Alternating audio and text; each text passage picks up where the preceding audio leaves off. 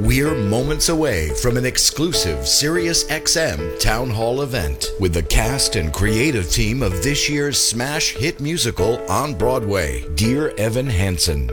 I've learned to slam on the brake before I even turn the key, before I make the mistake, before I lead with the worst of me.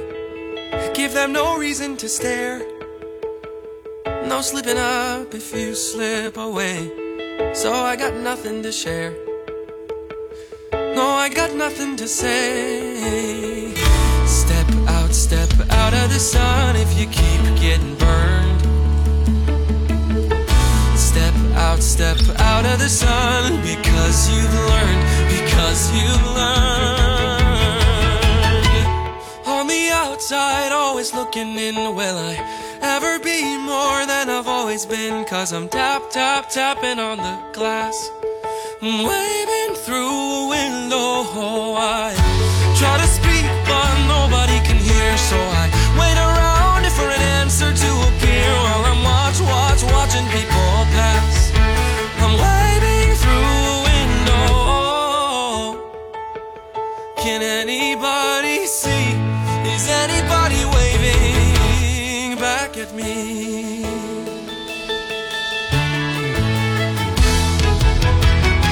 We start with stars in our eyes.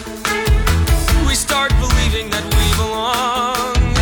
But every sun doesn't rise, and no one tells you where you went wrong. Step out of the sun if you keep getting burned. Step out of the sun, because you've learned, On the outside, always looking in, will I ever be more than I've always been? 'Cause I'm tapping on the glass, waving through a window. I try to speak, but nobody can hear, so I wait around for an answer to appear while I'm watching people pass.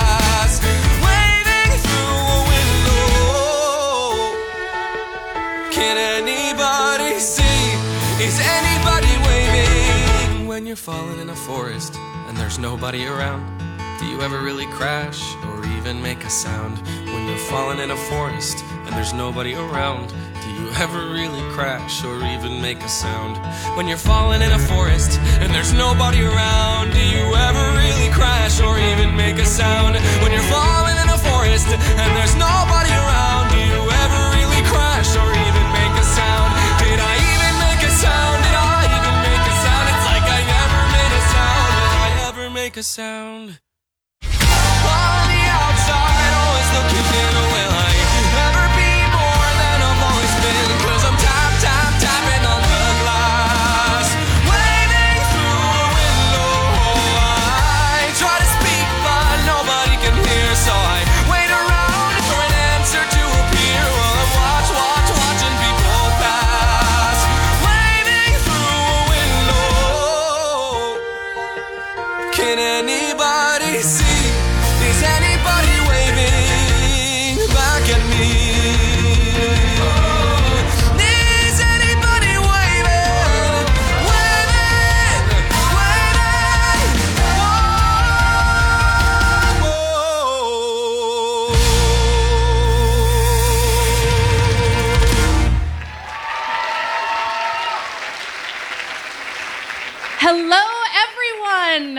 Welcome to our SiriusXM Town Hall on stage at the Music Box Theater. I'm Julie James, and I am so pleased to have each and every one of you here, fansins, right along with me, right?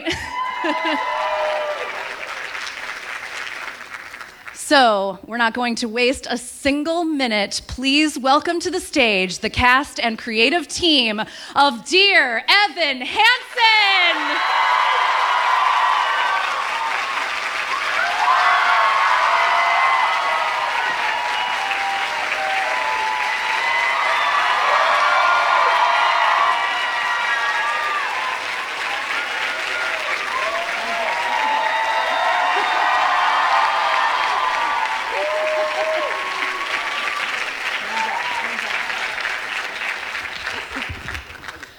Welcome, everyone. So we are going to, for the benefit of our wonderful SiriusXM listeners that will be enjoying this, put voices with names, as we like to say. So please, Benj, take it away. I'm Benj Pasek, and I am one of the songwriters of Dear Evan Hansen.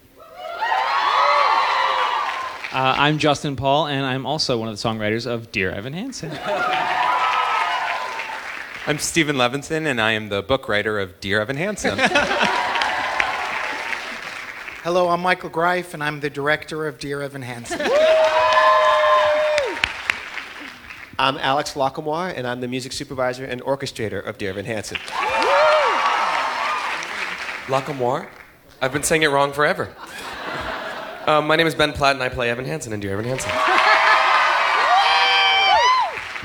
My name is Laura Dreyfuss, and I play Zoe Murphy in Dear Evan Hansen. Oh, God, I'm going to have to keep this going, aren't I? I'm Rachel Bay Jones, and I play Heidi Hansen. And? Jennifer Laura Thompson. I play Cynthia Murphy in The Lion King. I'm Michael Park, and I play Larry Murphy in this little skit. I'm Mike Faist, and I play Connor Murphy. I'm Krystalyn Lloyd, and I play Alana Beck. I'm Will Roland, and I am the actor who plays Jared Kleinman in Dear Evan Hansen, a new musical on Broadway. New musical. All right, well, we're going to dive right in, and it really feels like now and again something special happens in the theater that captures the attention and the emotions and the heart of people, and I hope that you're feeling that there's a special moment that has arrived in the theater, and I would love to hear how you are being affected personally by what's been going on with Dear Evan Hansen. How about you, Rachel? Are you hearing from... How I'm being affected personally by this? Well, I think it's interesting that it's really calling into the forefront of my mind how I am in the world in so many ways. I think the ways we deal with each other socially, the ways we tell little lies, the reason why we lie, the reasons why we need to be honest. And also as a mother, especially, how present I am for my daughter when I'm with her and when I'm not.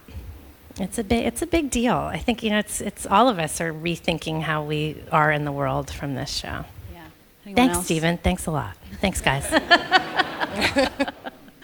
Anyone else feel like the show is having, Laura, do you feel like it's having an impact on you in your real everyday life? Yeah, I think the show, it's such a good reflection of what it's like to be alive today and functioning in this world, with with social media and how that affects our everyday actions and how we communicate with people, and I think that's the biggest thing for me. It's when I'm realizing what a real connection is, and being able to define that. And I think that in the age of Twitter and the age of this wonderful thing where we can feel connected with so many, and it can be a very healing thing. It can also be a negative thing, and I think it's important to be aware of the two sides of it. And so, for me personally, I've been really analyzing that in my own life, which is great. Well, another big reason that we are here is to celebrate the incredible cast recording of Dear Evan Hansen. It's absolutely incredible.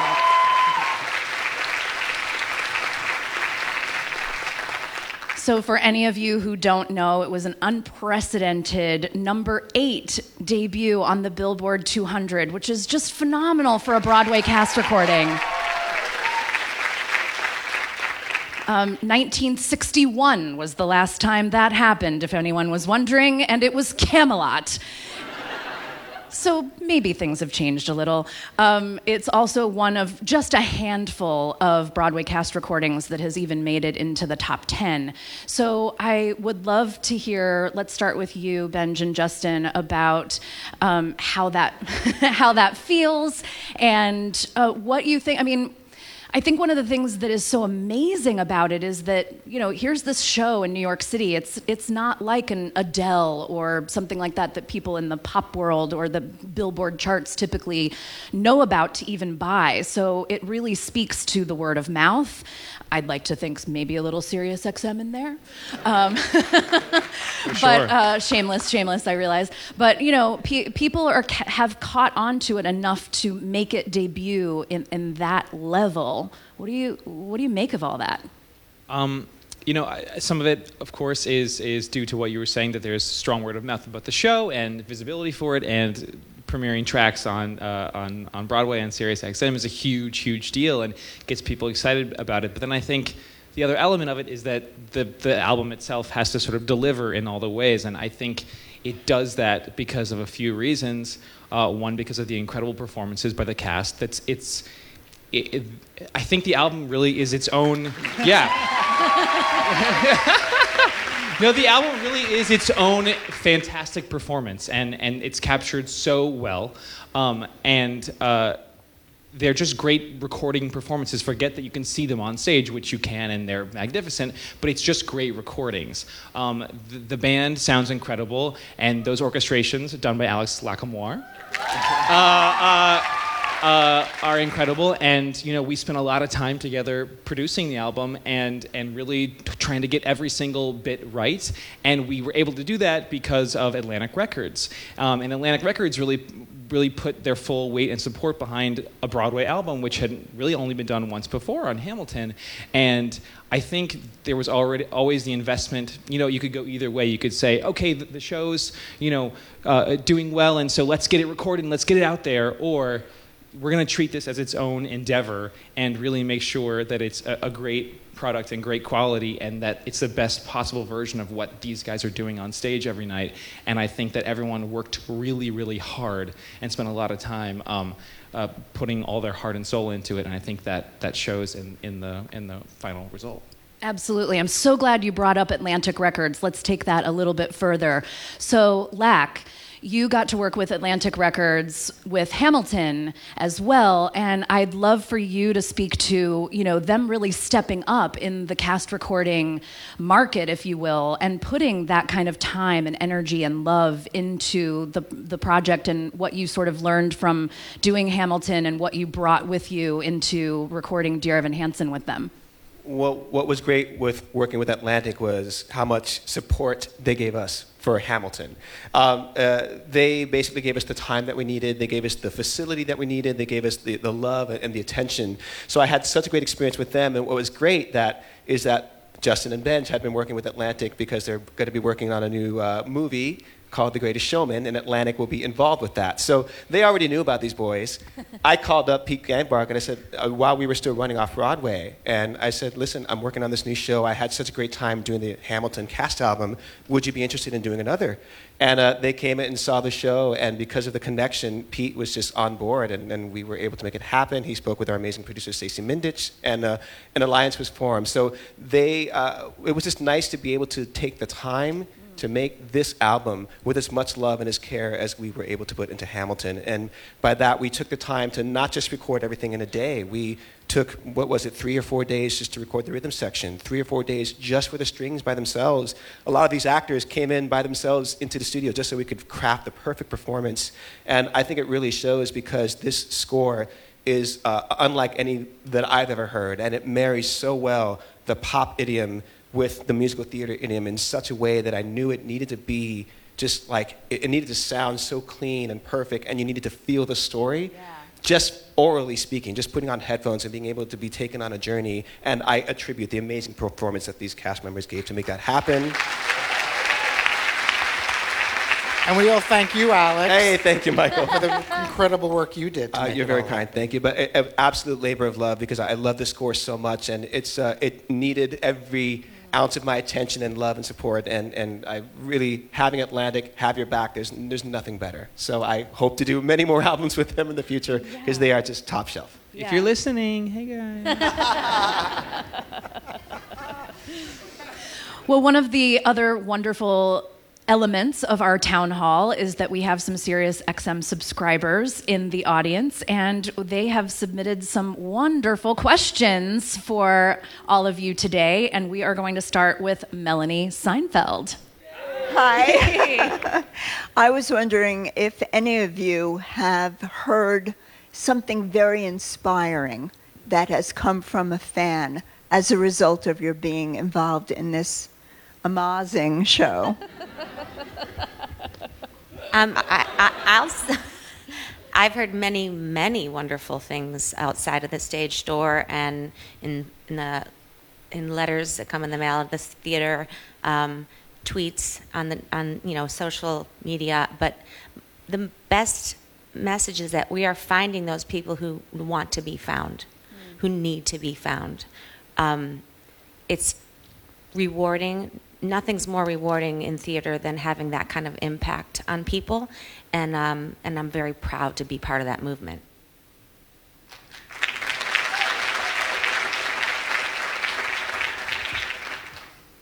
Anyone else had a particular fan contact or something that was said to you at the stage door or online? I'll just say that this is something that we talk about often, and I think it's something that's just very special to all of us. We have a lot of young people who will come to the show, and then they'll meet us at the stage door and tell us that that they connected with the story and that it made them feel seen in a way they never had before, and that they really wanted their parents to come and see it. And then we will see those kids come back with those parents and show up at the stage door again with their next generation. And so the fact that, and it works the other way too. We'll have parents come like on a date night or with their friends and come and be moved by the story and then return with their young people. And so to see that active of a love for the show and that deep of a belief that it really is a conversation starter and something that can break barriers that nothing else can because it's live theater is like, it's such motivation for us to do it every night, because it's like if we can alter the course of somebody's life that much in one evening, then it's worth it to sort of build from the ground up every day. So that's really special to see.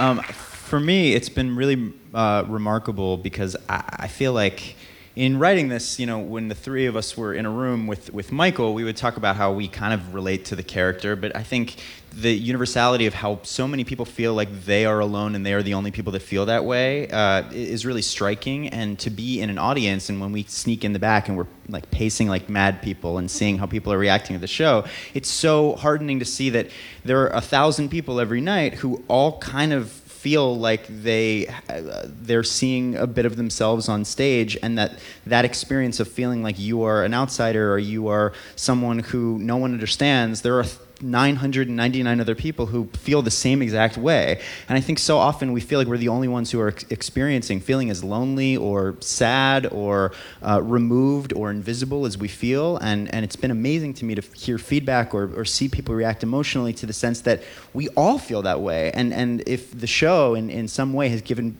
a voice to that, that I think makes us really, really proud that people feel like they can recognize that their experience is not unique in the best possible way, and that they can find community, like Jen said. It's a really beautiful thing. I think also as a writer, the most gratifying thing is when we hear people use the language from the show to talk about their own issues, using terms like, I didn't let go of the tree, or, you will be found. It feels like, it feels incredibly gratifying that you can help give voice to something that perhaps somebody didn't have the words before for how to articulate what they were feeling and what they were going through. And as a writer, that's really, the thing you most dream of is somehow being able to voice something that we all feel and perhaps can't put the words to. Yeah. Wow. It's pretty profound. I think it really speaks to the heart of the show, because you do see yourself in it. I'm not a parent, for instance, but I see myself in the parents of the show. I see myself in the students of the show.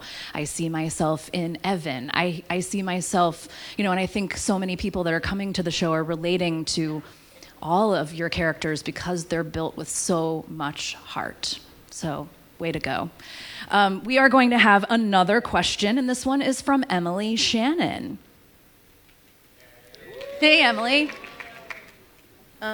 Dear Evan Hansen is has such a deep meaning, and it's a very moving story. I was wondering, what's your favorite song to perform in the show, and why? Good question. Michael, what's your favorite song to perform?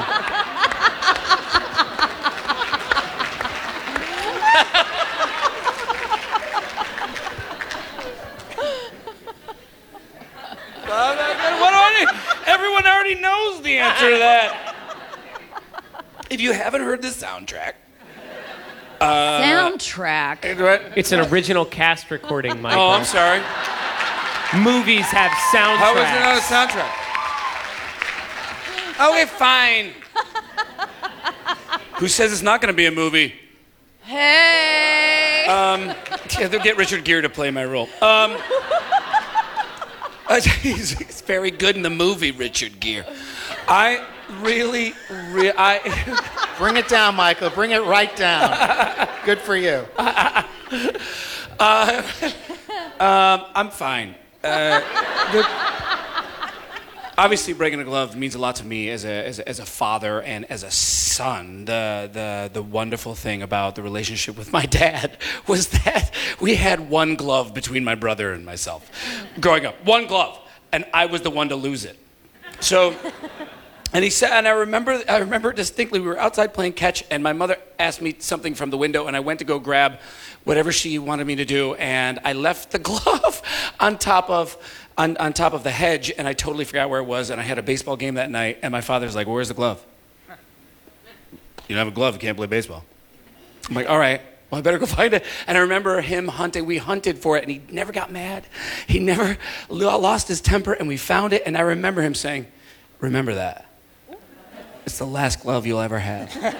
And I remember, and it was just so wonderful. And so singing this song and having all these memories, and I'm so thankful to Michael Greif, because he kind of like harnessed all of these emotions and feelings that I was having singing about this song to Evan.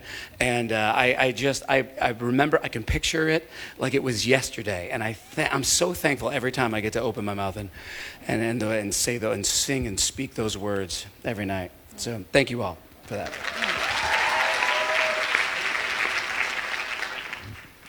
Anyone else want to share? I mean, Ben, you have practically every song in the show.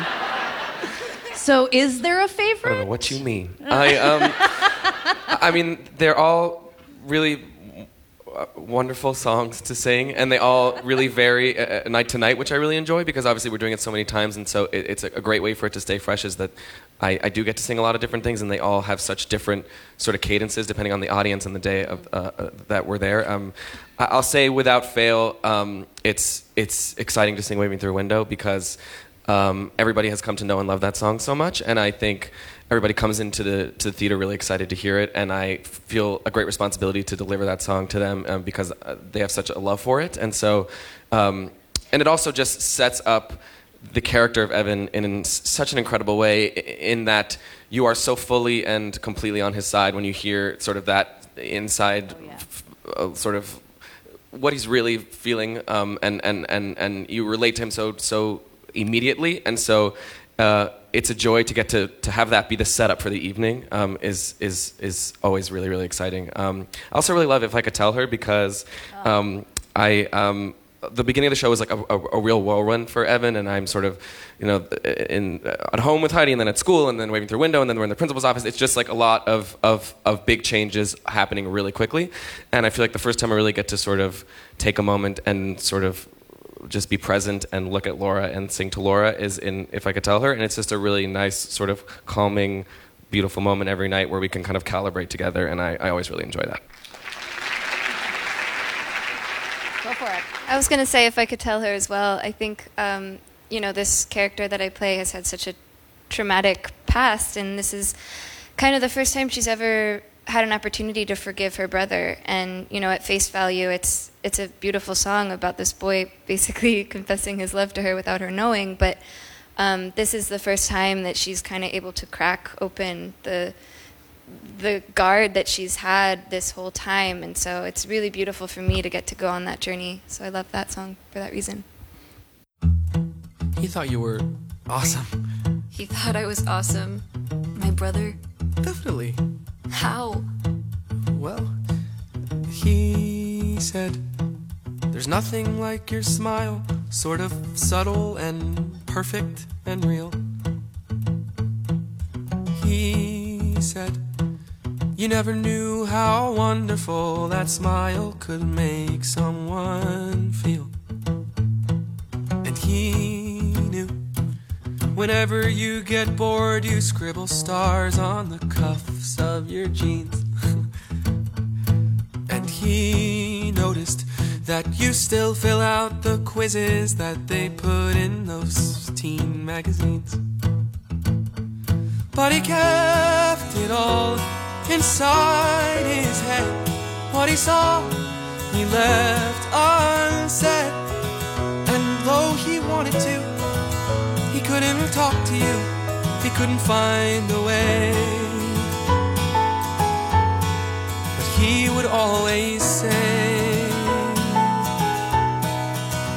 if I could tell her everything I see. If I could tell her how she's everything to me. But we're a million worlds apart, and I don't know how I would even start. If I could tell her, if I could tell her.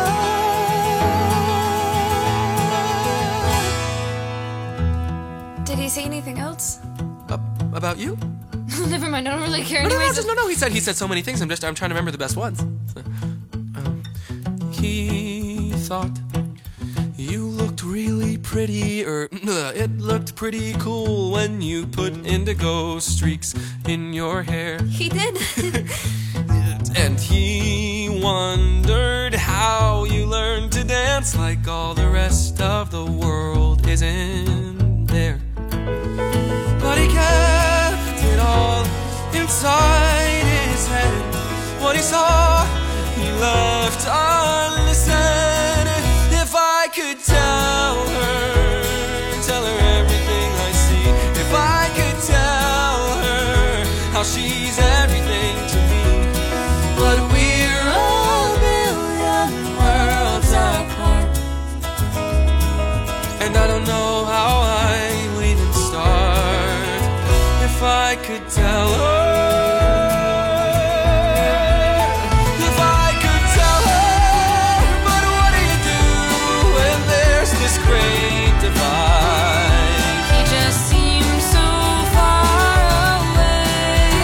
And what do you do when the distance is too wide? It's like I don't know anything. And how do you say? I love you. I love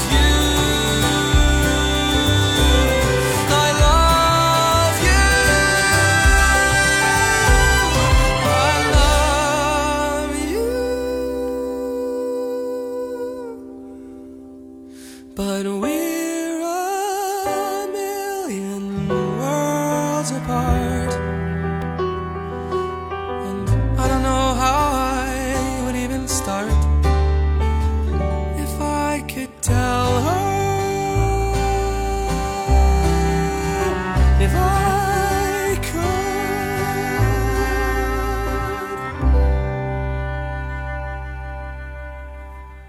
Now back to the Music Box Theater with the stars and creative team of Dear Evan Hansen, with Julie James as our exclusive on-Broadway town hall continues. We have a really interesting question from Rachel Smith. Hi. Hi, Rachel. Hi. So social media plays a huge part in the show. Could you discuss your thoughts on how the online world was woven into the story and how you view the impact that it's had on our real everyday lives, even when the President of the United States has a massive Twitter following? Twitter has the power to burn global markets to the ground in our modern age. Oh boy. And no musical captures that more accurately than Dear Evan Hansen.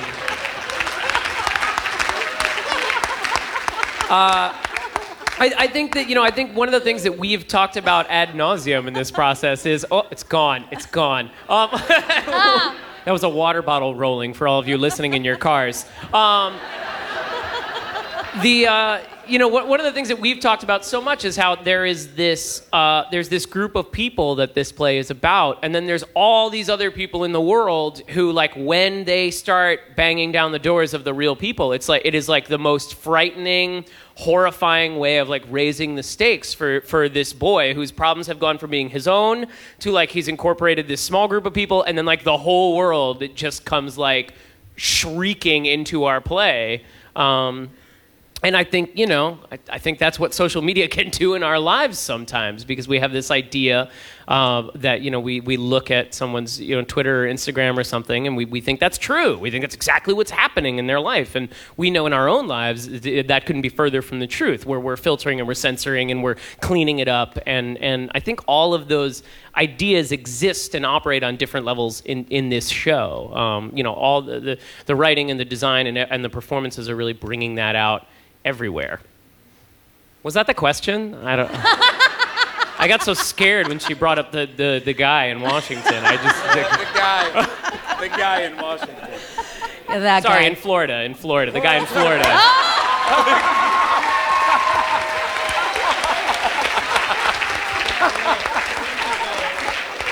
I'll go all day. Like, just keep going. We'll keep going. Just go. So. Evan Hansen's about golfing, you know. Oh, but I do think that it is a great, it's a great thing to think about, the role that social media plays in this show, which we're never going to recover from this.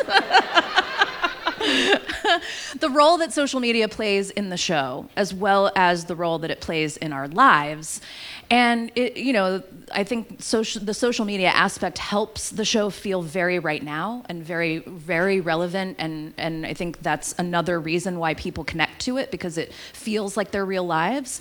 And I think that it's just, you know, any of your thoughts to go further about how social media in the real world and the social media of the show might harmonize. What's been really interesting is that social media sort of breaks down that barrier of sort of fan, spectator, patron, and performer, artist, person in the show. And so that's been a really beautiful experience, especially in this show where that's sort of the subject matter of the piece itself. So that's been a beautiful thing to experience. I'll also say to what you were saying before, I think that the reason people connect so much with the way that the modern world is depicted in the show is because social media is such an assumed part of our lives and such a sort of prevalent thing, and you come into contact with it daily in a way that's sort of second nature at this point. And so I think that the show never steps beyond that in terms of making it maybe sort of the subject of the drama, or sort of overreaches the way that it can affect people's lives, but also no less. So I think it's just a really beautifully accurate depiction of the fact that it's become sort of a backdrop. Yeah.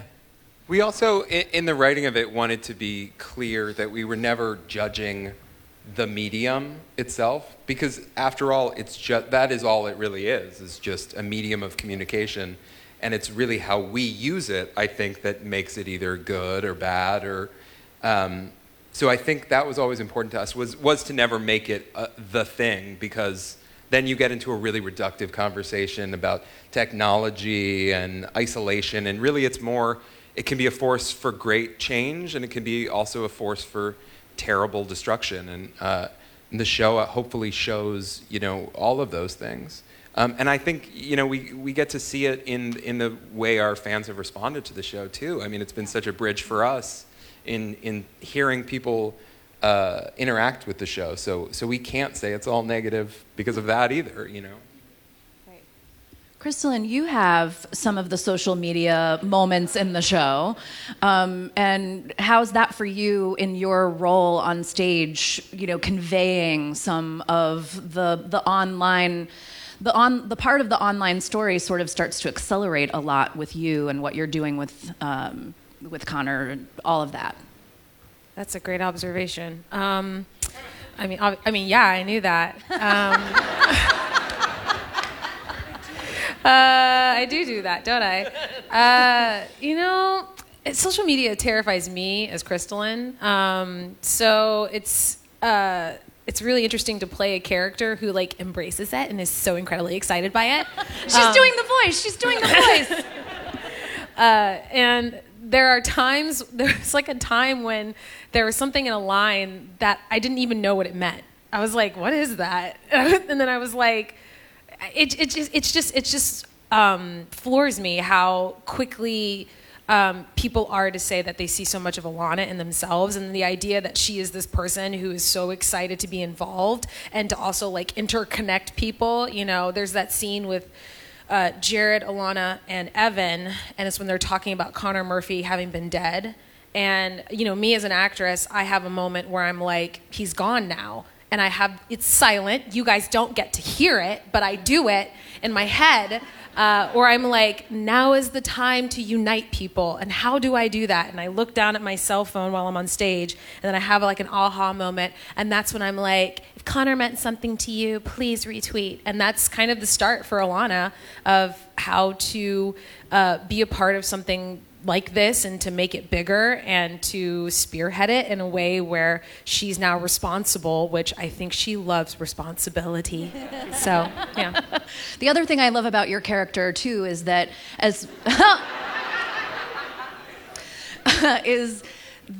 she's clearly the overachieving, belongs to every club, is doing all of the right things for her future resume, but yet she too is just as disconnected and is longing to connect and be a part of, whether it's Connor, who, you know, was one of her closest acquaintances.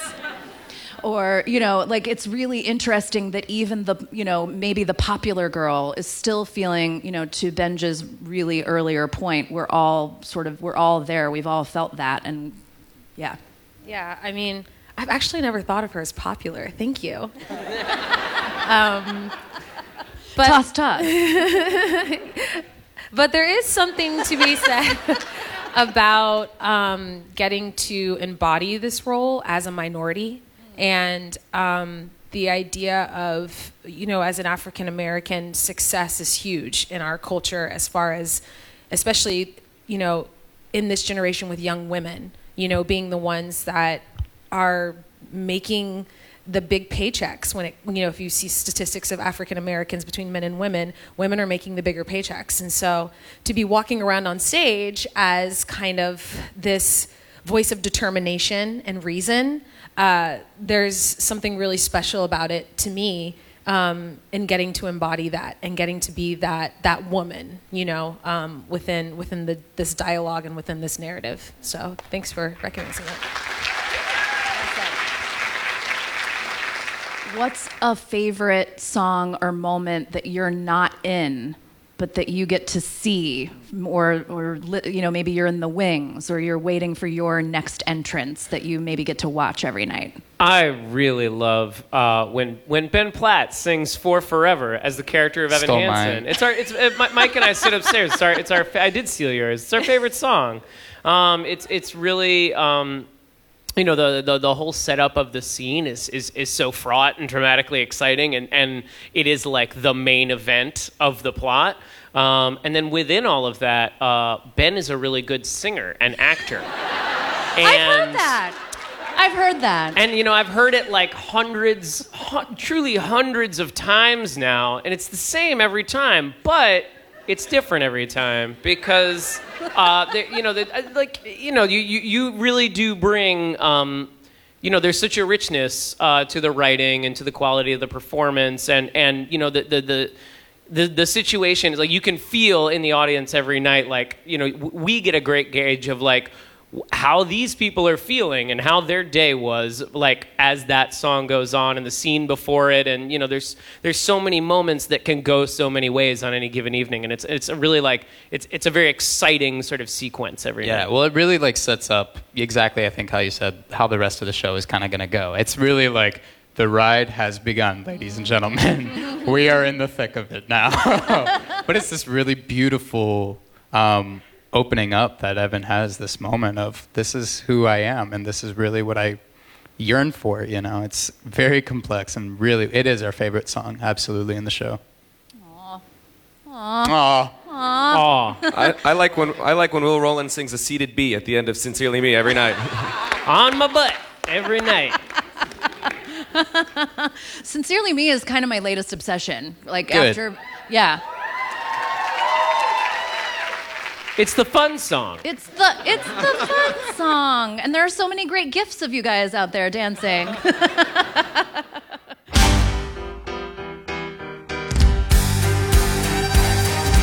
Dear Evan Hansen, we've been way too out of touch.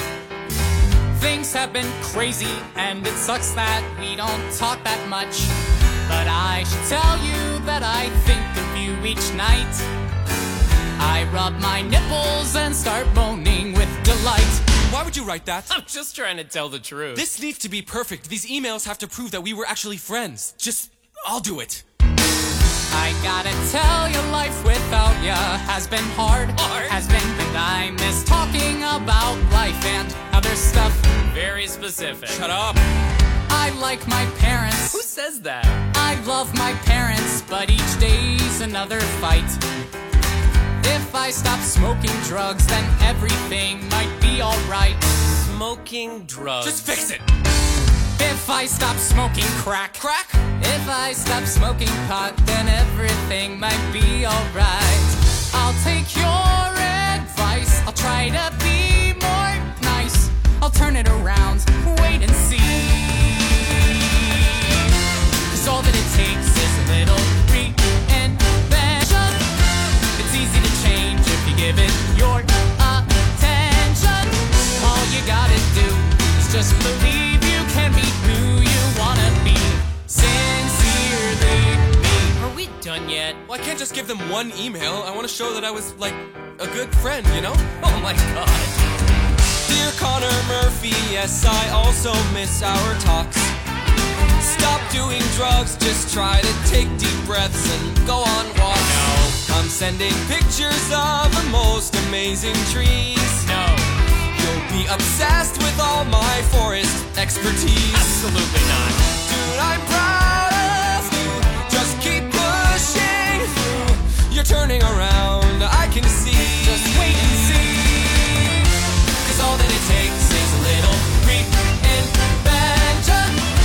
It's easy to change if you give it your attention. All you gotta do is just believe you can be who you wanna be. Sincerely me. My sister's hot. What the hell? My bad. Dear Evan Hansen, thanks for every note you sent. Dear Connor Murphy, I'm just glad to be your friend. Our friendship goes beyond your average kind of fun. But not because we're gay. No, not because we're gay. We're close, but not that way. The only man that I love is my dad. Well, anyway.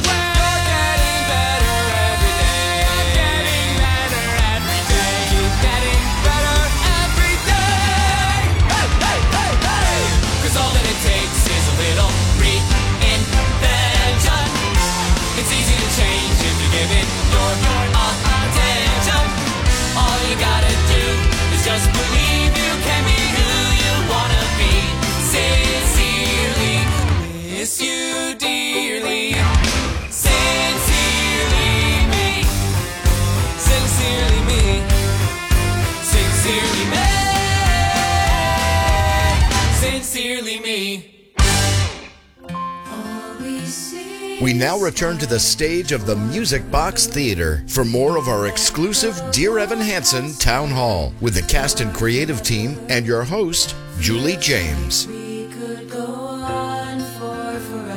I think this would be a great time to talk about the strength of the story, Stephen, you know, is, and the writing of your script is just phenomenal. It almost could be a play, I was thinking the other night. It would almost be, but then we have this incredible music. And I would love you and Michael to maybe talk about how you fit the music and this very strong musical score into an also very, very strong story. Well, I would like to say that These incredible writers went through the most extraordinarily rigorous process to get close to the story you're now all seeing on stage or hearing through that spectacular recording. And it was an incredible process in which songwriters really challenged me and Stephen to create dramatic situations in which those songs could be completely essential, where the emotional stakes of the situation were such that they lent themselves only to song, that it would be impossible to express, for the characters to express themselves just in speech. They'd have to elevate it in some way because the stakes were that high.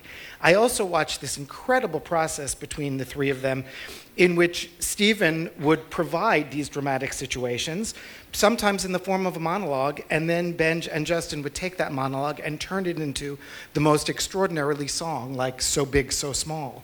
And to be able to be next to that process before this group was privileged enough to engage in that process too, has really been the most extraordinary development process that I've shared.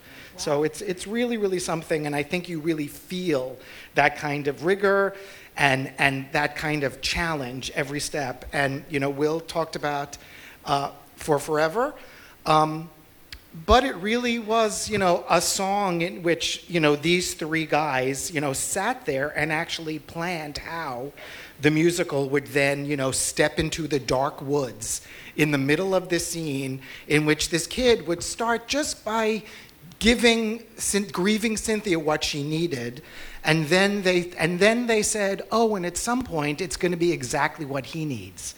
And you watch that song and you see the fulmination, the complete perfection of that notion that I got to hear about so many years ago.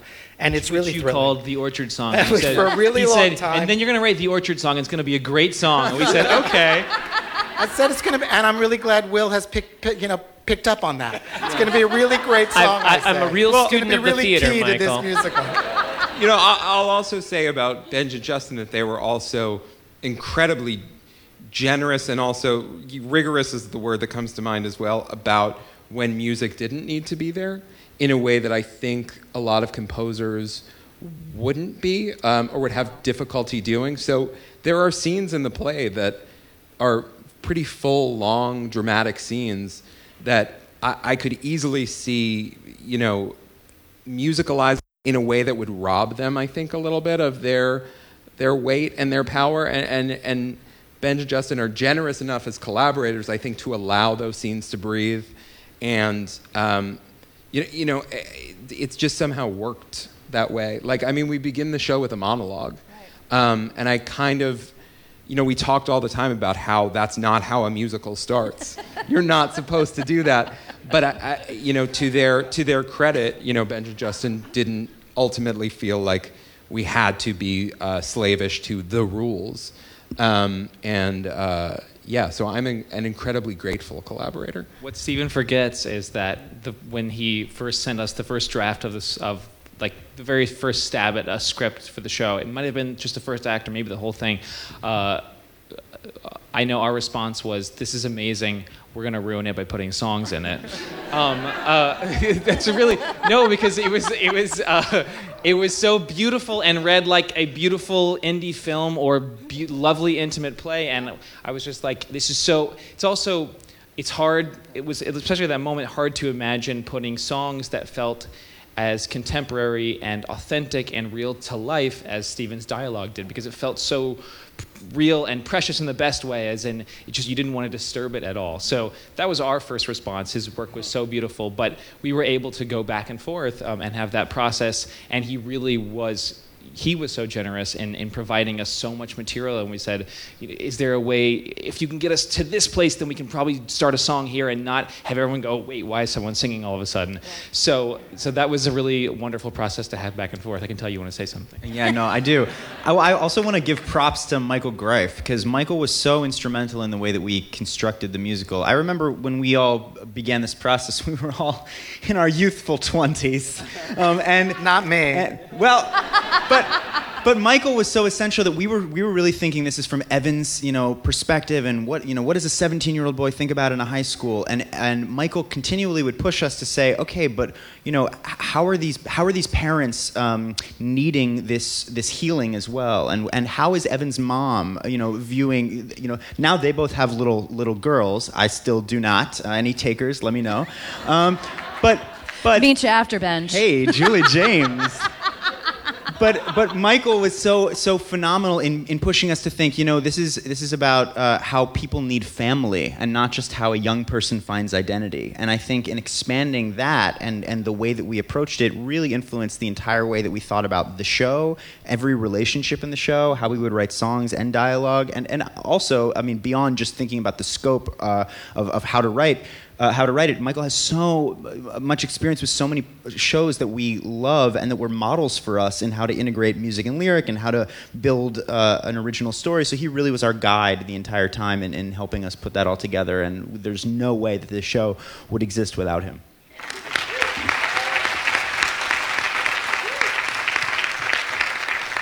We're going to keep going with that thought a little bit with Sarah Giacomini. Do I have that right? Perfect. Hi. For Michael and Alex, what was the most exciting part of creating the show from your perspective?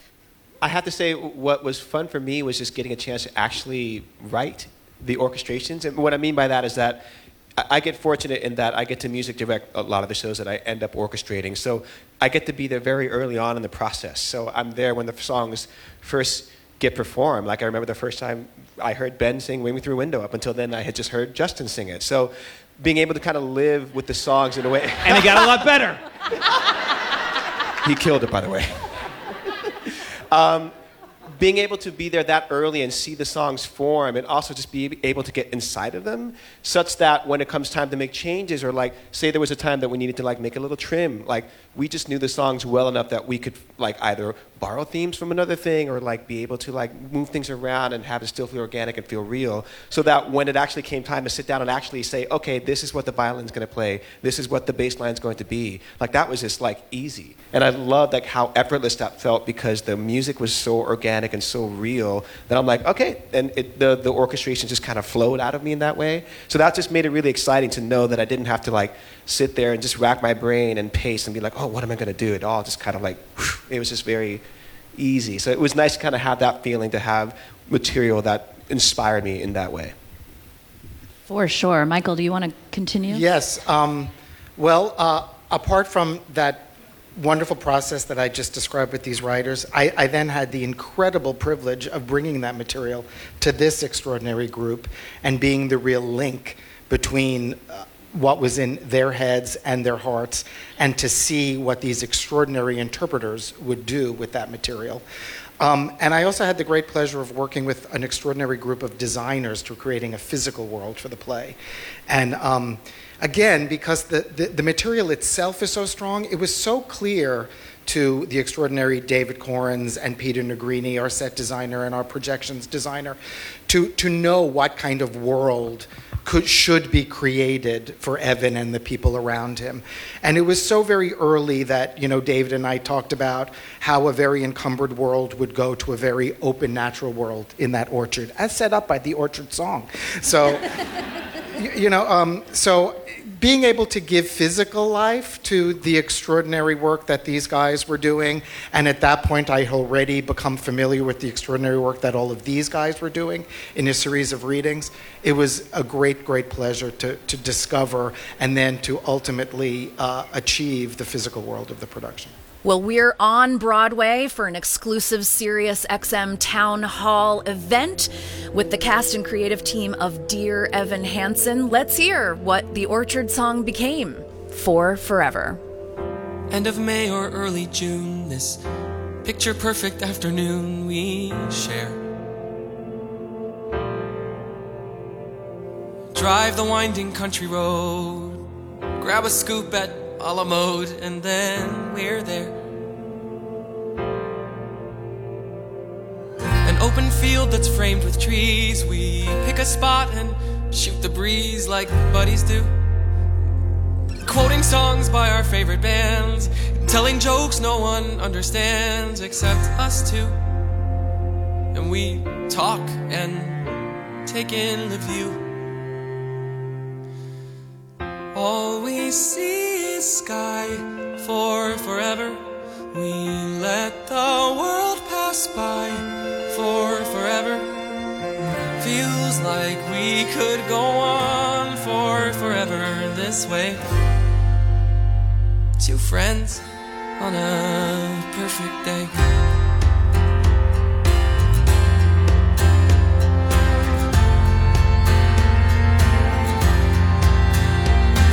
We walk a while and talk about the things we'll do when we get out of school. Bike the Appalachian Trail, or write a book, or learn to sail. Wouldn't that be cool? There's nothing that we can't discuss, like girls we wish would notice us, but never do. He looks around and says to me, there's nowhere else I'd rather be, and I say, me too. And we talk and take in the view. We just talk and take in the view. All we see is sky for forever. Let the world pass by for forever. Feels like we could go on for forever this way. This way. All we see is light for forever. 'Cause the sun shines bright for forever. Like we'll be alright for forever this way. Two friends on a perfect day. And there he goes, racing toward the tallest tree. From far across a yellow field, I hear him calling, follow me. There we go, wondering how the world might look from up so high. One foot after the other, one branch then to another.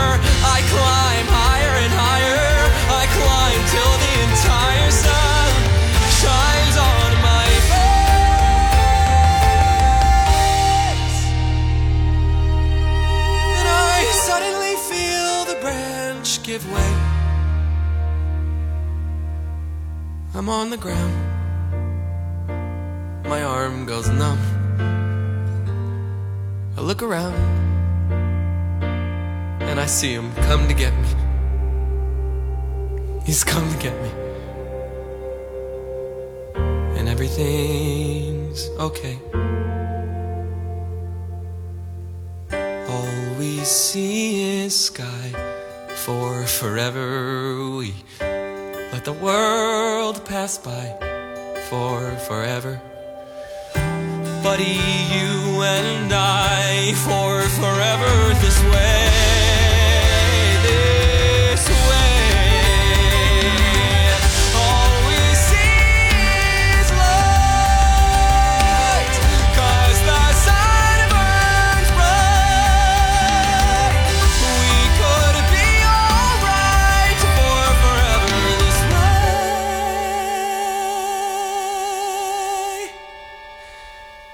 Friends, true friends, on a perfect day.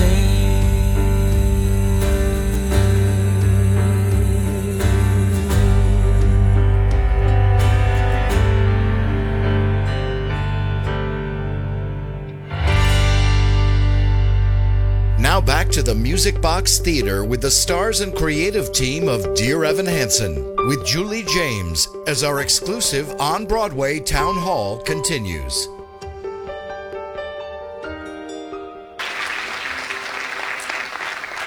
A wonderful question from Jeff. Is it Unitas? Very good. Perfect. Hello. First of all, I can't let the afternoon go by without congratulating Benj and Justin on their Oscar. Yeah! You guys won an Oscar? What? And so my original question about this show tapping into the cultural zeitgeist, I think, has been asked and answered. So I kind of want to ask a question to the three of you that play parents. What's it like being involved in a show that is creating so much dialogue between kids and their parents? Ben talked about that earlier. And What do you think the show can do to help expand the dialogue in this disconnected world from the perspective of your parental characters?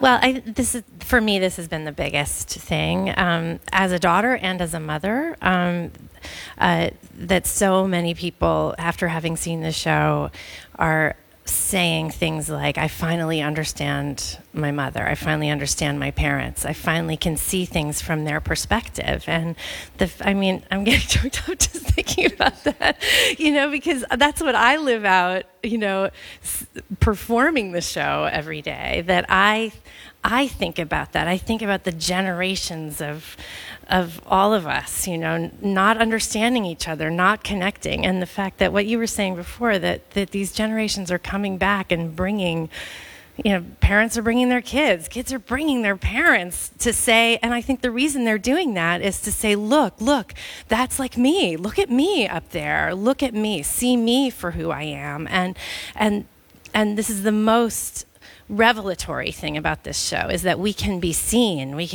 and understood, and between parents and children there is this seemingly unbridgeable gap. Once kids hit a certain age and we all move on with our lives, we just do not understand each other until we've walked in their shoes. And what this show is doing is really letting us acknowledge each other, and not just seeing each other, but really feel what our parents must have felt like and what our kids are feeling, because we're so far removed from that at this point, Wonderful. I thank you, SiriusXM and Benj and Justin and Michael and Stephen Levinson and you guys. To have a forum to talk about Dear Evan Hansen is so amazing. I absolutely love it because it's changed me as a human being. It's changed me as a parent. It's changed me as a father. And I'm getting choked up too. My father was very disconnected, and he tried so hard, and I could never see the world through his eyes. It was impossible for me to well, why is he giving me such a hard time all the time? And now I'm totally open. I'm totally open, and I'm trying so hard to communicate with my children. And even when they don't want to, I'm like, what is happening today? What is happening? You're gonna talk to me. And that's great. I want that to happen more, and I'm telling all of you out there, don't stop talking. Don't stop communicating. Don't stop trying to communicate. Please, it's really easy. Social media makes it easy. So just try your hardest. And if you can't, if you're trying and you're hitting brick walls, call me, talk to me. No, seriously, I don't care. Everyone on Sirius, you heard it. Twitter, find me somehow. I will talk to you all day. I'll talk to you about nothing. It doesn't matter. But if you're fine, Michael Park has so much time. Seriously, it's great. Jennifer, would you like to add? Call me. No, don't call me. I have far too much on my plate. In echoing. I'm busy. Echoing what these two have said, I totally agree with what both of you have said, and to add more to it is the message that as a grieving parent. I can't imagine that in my real life. I can't imagine that. And as an actress, being challenged to rise above the grief and overcome it, the big lesson that I take away from this show, in addition to what these two have talked about, is forgiveness, forgiving yourself as a parent or as a daughter or son. We all make mistakes, and there is a bridge that gets you over those horrible, horrible places. And that has been a challenge, learning how to justify that. As a parent, I have a son, so it's an incredible lesson in forgiveness. And to add on to that too, what I think is so beautiful about this show is that it's one of those opportunities in life that gives us the chance to talk to the people we love before tragedy happens, And so many kids are saying, "I'm going to go call my mom right now," And I feel like that. Like I've started calling my mom every day, And that's a real thing, to talk to each other you know, because we just never know how much time we have left, and we never know the difference that we can make if we actually just do pick up the phone or have a conversation or something like that. That's something that we talked about before, too, is like what happens in the stage door, outside the stage door. Every night, 2 or 3 people have come up to me and said, you've made me want to have a better relationship with my father. And that's really, really important. Beautiful. So beautiful. We've now covered the crying part of our afternoon. And now we're going to hear from Trisha. Is it Panassi? Yes, very good, Panassi. Good afternoon. Hi, Trisha. You were talking earlier about the rigorous process. This was a question I had for Mr. Pasek, Mr. Paul. Knowing that shows go through... Who dat? Knowing that shows go through many revisions and changes during the creative process, I was wondering, what was your favorite song that didn't make it into the show, and why was it cut? Ooh. I'm they curious. Said favorite. They I'm said really favorite. Curious. It's not our favorite. Oh, dang! Ah. Oh, yeah. No, now we have to, I guess, tell this story of this song. We had a song that Jared Kleinman used to sing, and it was before the infamous Orchard song that now then became For Forever. But the song was actually, it was called Going Viral, and it was sort of a nightmare that Jared was trying to scare Evan into kind of what would happen to Evan if the letter were to be found that he wrote before it is thought to be Connor's. So he goes through all of the sort of nightmarish sort of consequences that could happen if it were revealed. The thing that kind of we didn't love about the song... was the performance. No. Oh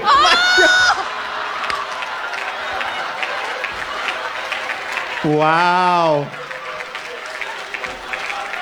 Wow. Just kidding. I'm the only person in the cast that you can make that joke to that won't quit. I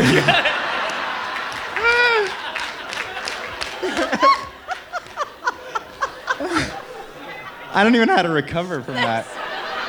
There's no coming back. I guess I'll quickly say that one of the reasons that we didn't love the song, but we loved the performance, was that it felt to us, in sort of gauging the authenticity of talking about social media, it didn't feel like it was real to actually point a finger at being like, this thing is going to go viral. This is how the internet works, you know? Or like any like host of a certain age who's like, tweet at me today or whatever. You're just like, it doesn't sound cool. At www. Like, yeah, you're just like, you know, enough. And we kind of felt like writing a whole song about how technology works or how things go viral. It didn't feel. It might have made sense to even us or people who are older than us, because it was sort of explaining, you know, how that happens on the internet. But anybody who actually lives that experience, they don't need to hear a whole song about how things go viral. You just want to show it and not talk about it. So we kind of excised that song, and it also helped us get to the event quicker, which was the Orchard song, the For Forever moment, which really, as Will has pointed out so wonderfully, because he's such an involved and lovely actor, it's where our plot really, really begins. It's our inciting incident. That was cool to know. I'm just saying. And there is a demo, a really good demo of it floating around somewhere, so maybe someday it'll find its way out into the light. Maybe. We'll have to change a couple things. I know what you're thinking. Yeah. Leak it to this girl that I know works for a radio station that plays all Broadway. Hi, Stephanie Bromberg. What's your question? Hi. So this is for Laura Dreyfuss.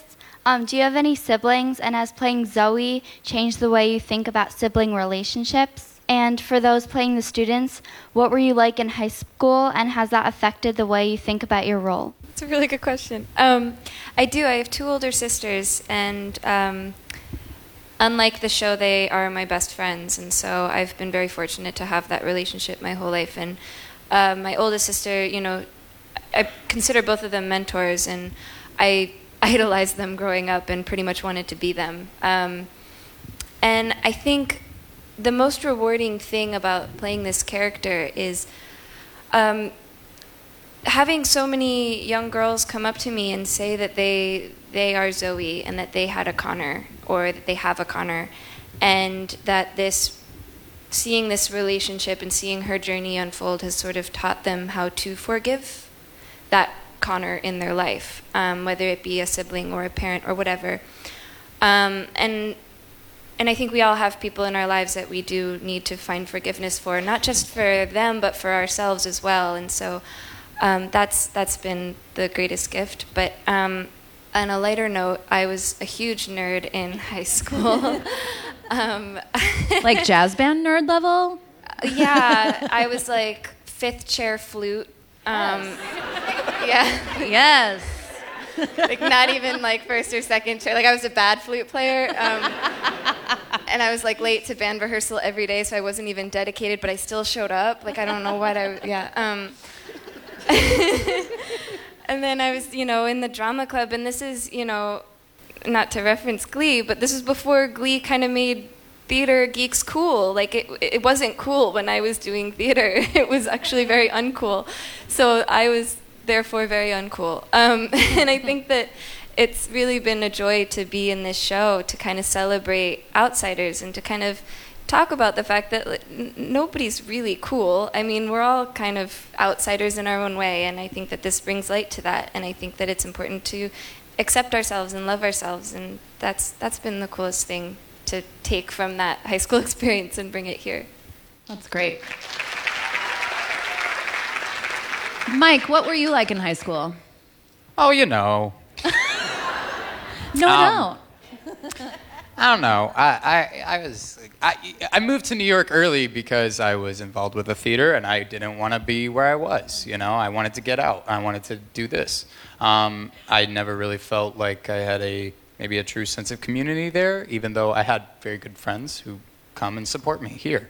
But you know, I think things that I've learned from playing Connor is that, and it's something, you know, I still continue have to like check in on a daily thing. Is like, you have to allow yourself to be seen. And I think that, you know, you kind of touched on that a little bit. We have, throughout this entire thing, is being okay with yourself. Because you have to, in order to kind of skate through this world.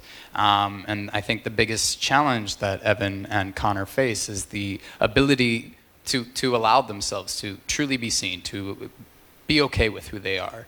And that is the day-to-day battle that I think that these kids face. And everyone else in the play as well. They're kind of going through that and putting up their own guards. And I think that's really what the bigger picture is within the play, is that we put up these guards and we need to start breaking those down and breaking them down so we can start connecting with one another again. Great. We have a really fun question from Alfred Mena. Hey. Good afternoon, everyone.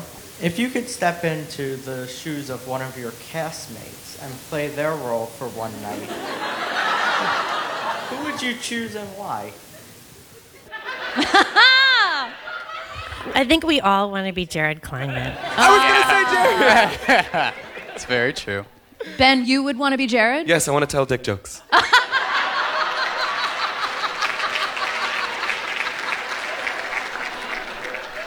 Thank you. I want to tell dick jokes, too. If it were up to us, it would just be 2.5 hours of dick jokes. No. Well, in a less irritating answer, Will Roland brings us all so much joy, and when we all need it the most, I think that this is a really heavy piece to be doing 8 times a week, and our family that we've created is just invaluable, and a really special part of that is Will Roland, and he's such a light, and so I think, you know...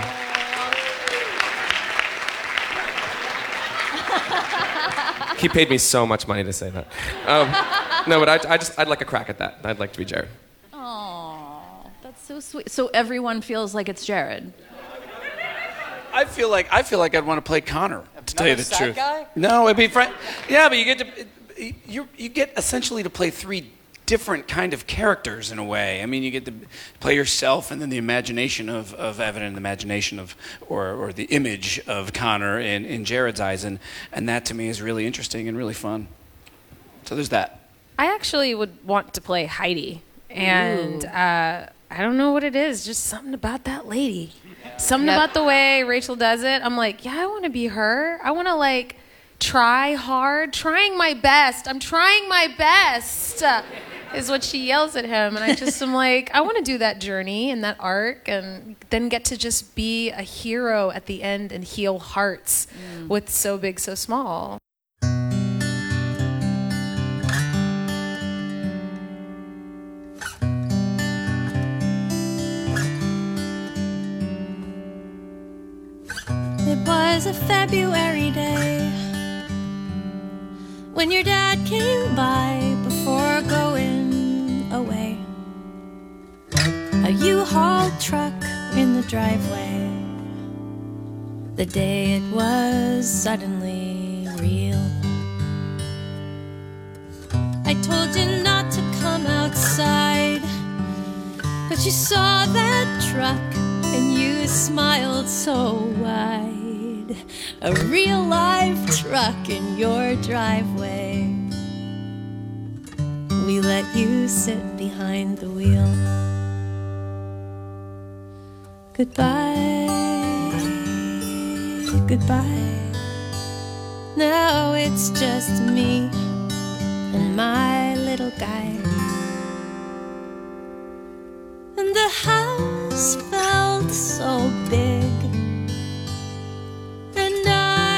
felt so small.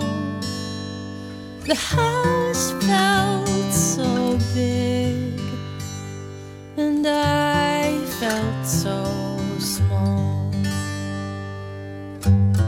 That night I tucked you into bed. I will never forget how you sat up and said, "Is there another truck coming to our driveway? A truck that will take mommy away." And the house felt so big, and I felt so small. The house felt so big, and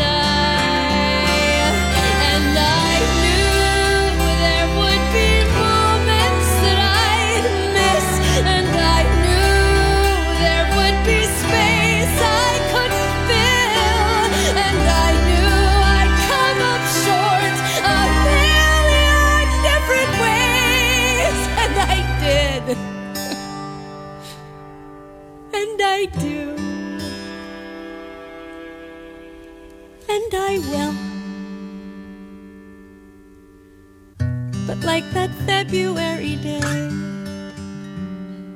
I will take your hand, squeeze it tightly, and say, "There's not another truck in the driveway.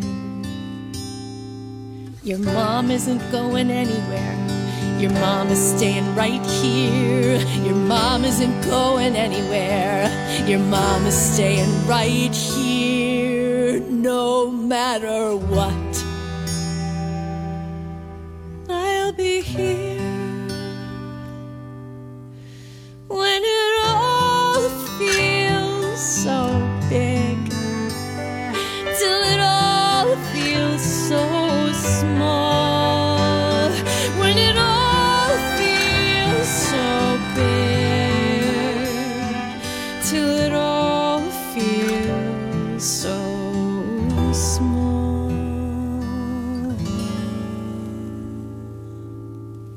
Till it all feels so small."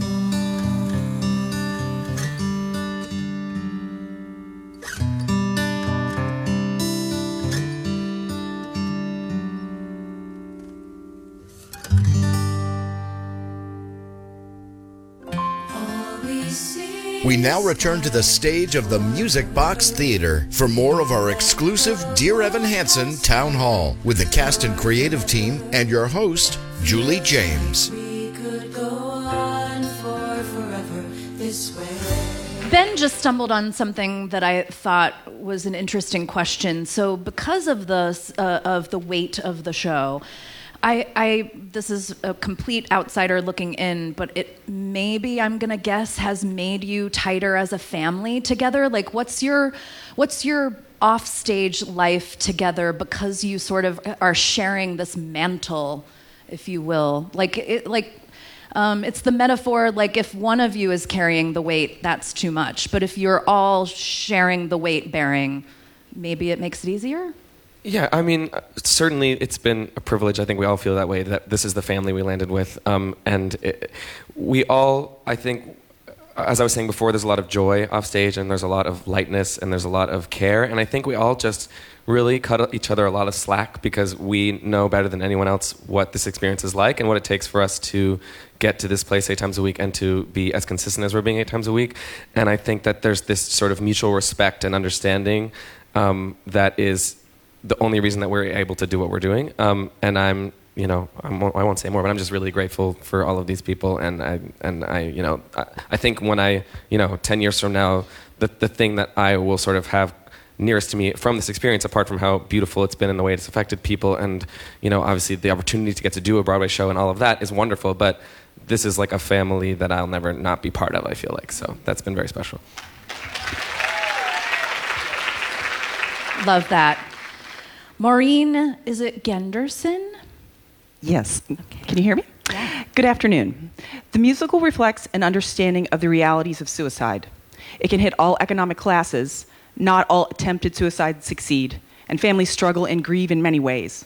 What types of research or consultation was undertaken to handle this subject on the stage with such care and truthfulness? It's a great question. We tried to be as careful as possible from the beginning and did our homework, and we have, binders of articles and data that we found ourselves. And then we also have had the privilege to partner with a number of terrific organizations here in the city, like the Child Mind Institute and the Crisis Text Line. A number of groups that have helped us to better understand. As an artist, so much of your job is to imagine yourself into these situations, and then once you do, to sort of figure out what your responsibility is to an audience and to the people that may have suffered from these issues or are still suffering from these issues. And so it's actually an ongoing conversation, I know, with the whole company of... we do have many audience members that come and have their own issues that they want to discuss, or people that do need help, and we're always trying to make sure that we are pointing people in the right direction. Hopefully the big thing that we can do also as artists is to make a show that we think ultimately is life-affirming and is a show about... It's about, like you said, it's about two different, there's somebody who attempted suicide and there's somebody who succeeded. And it could have gone different ways for both of them. And hopefully part of the show is to give us as audience members the empathy to see ourselves in that position and also see that there is a way out of it. Just piggybacking off that really quick. He said that, it is our jobs to kind of put ourselves into a what-if scenario and look at these people. And for me, I kind of took to the internet immediately and started searching suicide survivors. And I really could only come across family members who had lost loved ones or friends who had lost loved ones to suicide. But I could never find... people who had attempted to commit suicide, failed, survived, and are in, rehabbing, and they are willing to talk about it, except for this one website, and I'll drop it. It's called LiveThroughThis.org, and it's run by this amazing woman. Her name's Desiree, and she's a photographer, and she goes around the country, and she just interviews and photographs all these suicide attempt survivors, and just hears their, tells their story, and, her biggest... impact that she's trying to have is kind of break down the barriers and break down the stigma that goes along with mental health. And it's a really wonderful website because it's just these people and they're just talking and they're just like you and me, and they're not scary, you know what I mean? She really does shed a light on these very beautiful souls and like how they feel. And for me, it was incredibly insightful and highly important, and I really highly recommend everyone go check it out, livethroughthis.org. So. Great. And if I could just tag on there, some of the other organizations that we work with, all these are on our website, but it's the Child Mind Institute, the Crisis Text Line, the Jed Foundation, the Trevor Project, Lady Gaga's Born This Way thing, foundation. Yeah, they're all really wonderful organizations that, you know, if you or someone you know is in a tough place or struggling with something, they're worth investigating and looking up. Well said. DearEvanHansen.com. Christine Kroll. Hi, everybody. Hey. This is for the composers. How did you know you had something special in Ben Platt when he auditioned for the show Dogfight years prior? And what did they see in this extraordinary actor at that time that stood out to them, you, and made them want to work with him on a future project or musical? I think Ben was 17 when he came in to audition for our show Dogfight. And it's really incredible. Because, and I'm still 17 now. Yeah. Okay, Ben.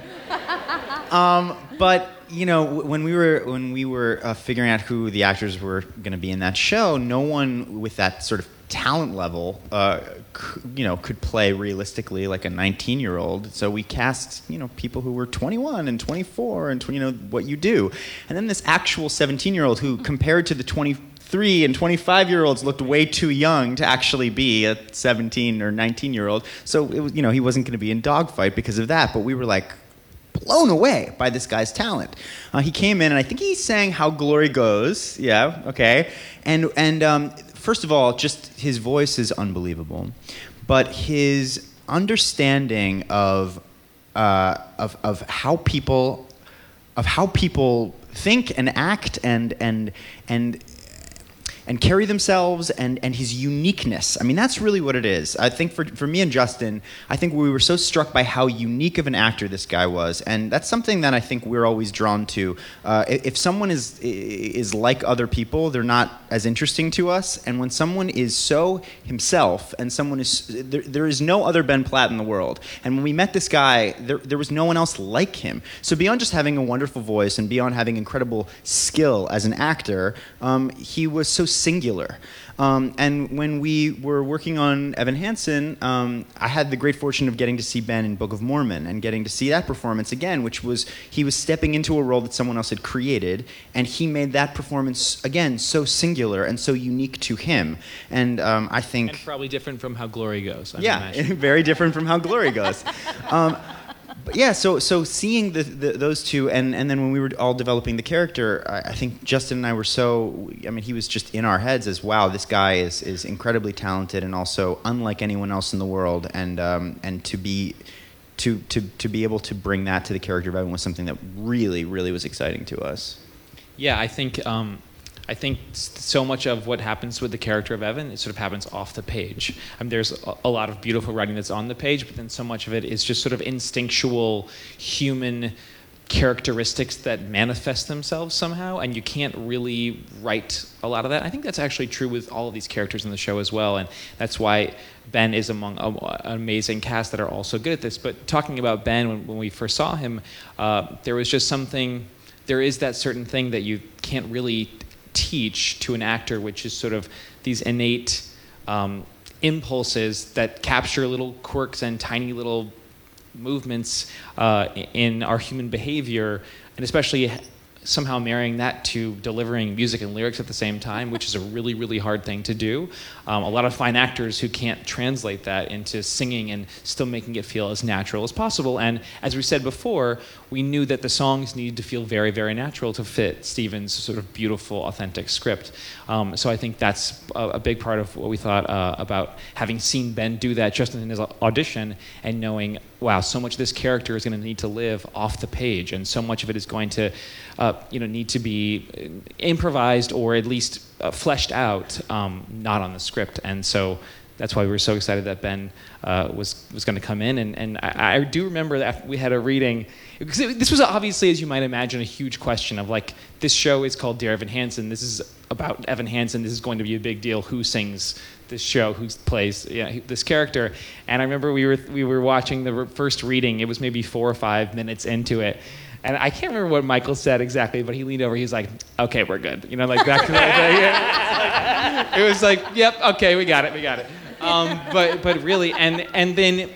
But really the same became true of every member of the company after that. And these roles, I think, are really demanding because they're really dramatic, fine acting roles that Stephen has written. And you also have to sing, and sing high, and sing loud, and a lot, which we realized and we apologize for. It's really, we were talking to someone just the other day, and everyone that sees the show marvels at this cast and the performances that they bring every night. It's really, really rare, if you haven't gotten to see the show, just to get to see these people acting the way that they're acting and singing the way that they're singing.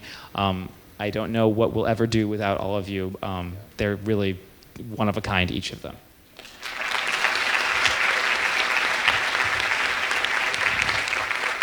Truer words may never have been spoken. I want to thank each and every one of you for being here for this very special experience, and all of you for sharing your incredible insights into the show.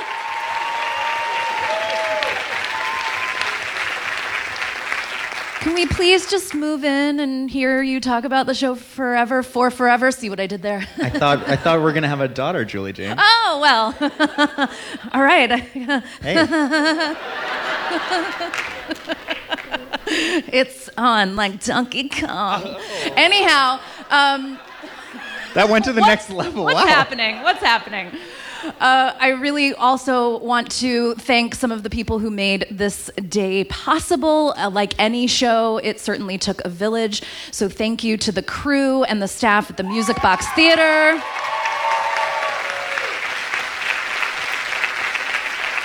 Situation Interactive and O&M DKC, as well as, who am I forgetting, my fabulous team at SiriusXM for making this event possible. We can't wait to share it with all of our listeners. The crew at Atlantic Records for being behind one of the most fantastic cast recordings in the theater canon.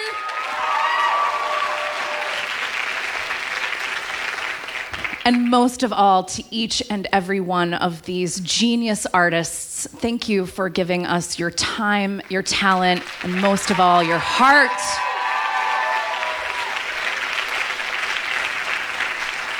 It's at Dear Evan Hansen everywhere on your socials and at SXM on Broadway. It has been an honor and a pleasure and truly a dream come true. May I just say, this was a dream that was planted on your opening night. At the party afterward, I had a dream that this might be something that we could make come true, and thank you for making that dream come true. Thank you for being here. I'm Julie James for SiriusXM on Broadway.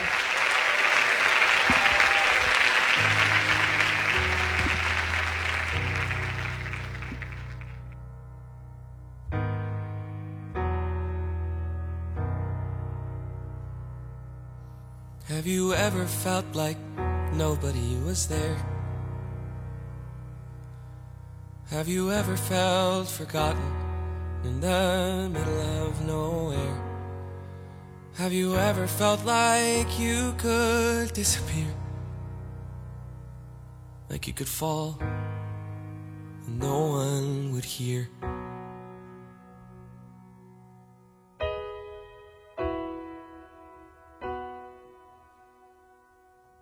Well, let that lonely feeling wash away.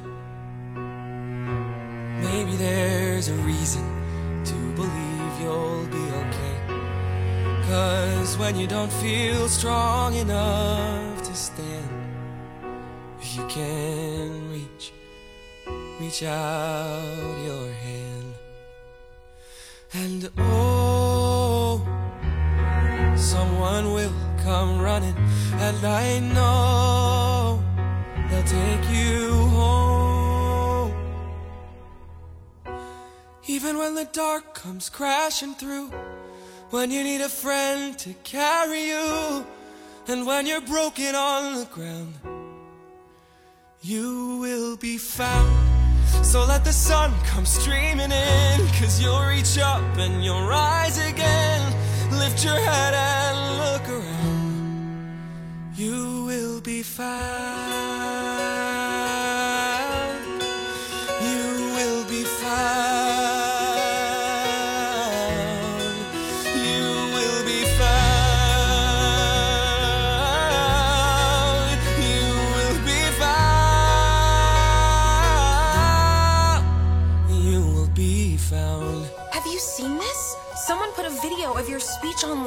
My speech? People started sharing it, I guess, and now, I mean, Connor is Your everywhere. Your speech is everywhere. This morning, the Connor Project page, it only had 56 people following. Well, how many does it have now? 4,582,239. I don't understand. What happened? You did. There's a place where we don't have to feel unknown. Oh my God, everybody needs to see this. Every time that you call out, you're a little less alone. I can't stop watching this video. 17 years if old. You only say the word. Take 5 minutes. This will make your day. From across the silence, your voice is heard. Share it with the people you love. Repost. The world needs to hear this. A beautiful tribute. Favorite. I know someone who really needed to hear this today. So thank you, Evan Hansen, for doing what you're doing. I never met you, Connor, but coming on here, reading everyone's posts, it's so easy to feel alone, but Evan is exactly right. We're not alone. We're not alone. None of us. None of us. None of us are alone. Like. Well, especially now, with everything you hear in the news. Like, share. Repost. Thank you, Evan Hansen, for giving us a space to remember Connor. To be together. To find each other. Sending prayers from Michigan, Vermont, Tampa, Sacramento. Thank you, Evan Hansen. Repost. Thank you, Evan Hansen.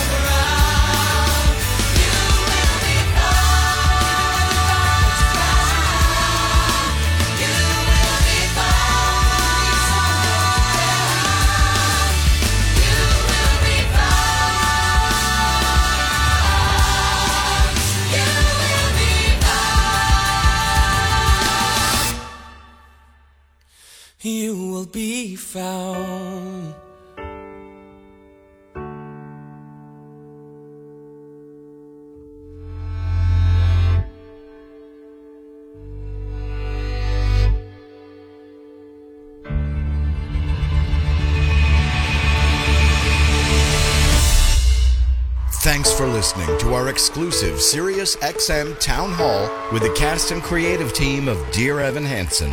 Missed any? Want to hear it again? Encore today, 6 p.m. Eastern, 3 Pacific. Or stream it anytime on demand on the SiriusXM app.